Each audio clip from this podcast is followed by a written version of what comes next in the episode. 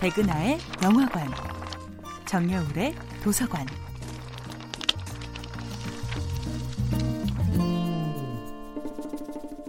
안녕하세요. 여러분과 아름답고 풍요로운 책 이야기를 나누고 있는 작가 정여울입니다. 이번 주에 만나보고 있는 작품은 헤르만 헤스의 나르치스와 골드문트입니다. 자기 원형이란 그 사람으로 하여금 고유의 자신이 되게 하는 무의식 안의 근원적 가능성입니다. 바로 이런 자기 원형, 가장 나다운 그 무엇을 실현하기 위해 필요한 무의식의 자아와 만나기 위해서는 의식이 무의식을 향해 끊임없이 귀를 기울여야 합니다. 융은 그림자, 즉 무의식의 상처에 대해 겁먹지 말 것을 주문합니다.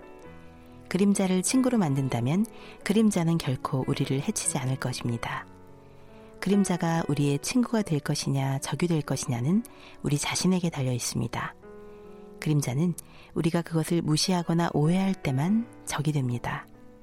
그림자는 우리가 때로는 굴복하고 때로는 저항하고 때로는 사랑을 주며 함께 살아가야 할 여느 사람들과 똑같습니다. 그림자를 바이러스처럼 퇴치할 것이 아니라 그림자와 함께 대화하고 친구가 되고 소통함으로써 그림자의 어두운 힘을 밝은 쪽으로 끌어낼 수 있다는 것입니다.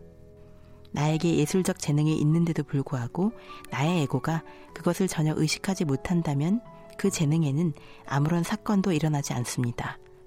우리의 에고가 스스로의 재능을 알아차릴 때만 우리는 그것을 살아 꿈틀대는 현실로 만들 수 있습니다. 골드문트는 자기 안에 이 위대한 내면의 동반자가 나르치스임을 생의 마지막 순간이 되어서야 깨닫게 됩니다. 골드문트는 병든 몸으로 수도원으로 돌아와 최후를 맞습니다. 나르치스는 골드문트의 마지막 순간을 지켜보며 세상 누구에게도 할 수 없었던 가슴 아픈 고백을 합니다. 이 세상에 태어나서 내가 진정으로 사랑한 단 한 사람은 너였다고. 내가 사랑이 무엇인지 안다면 그건 바로 너 때문이라고. 이 사랑은 너무 깊고 크고 아픈 것이어서 사랑이라는 말로는 다 할 수 없는 감정입니다. 나르치스는 골드문트가 아니었다면 사랑의 슬픔과 그리움의 아픔을 알지 못했을 것입니다. 골드문트는 나르치스가 아니었다면 자기 안에 빛나고 있는 사랑의 열정을, 창조를 향한 동경을 깨닫지 못했을 것입니다. 홀로 세상에 남은 나르치스는 뼈아픈 외로움 속에서 골드문트가 선물하고 간 아름다운 예술 작품들을 그리고 사랑의 빛을 영원히 간직하며 살아갈 것입니다. 정여울의 도서관이었습니다.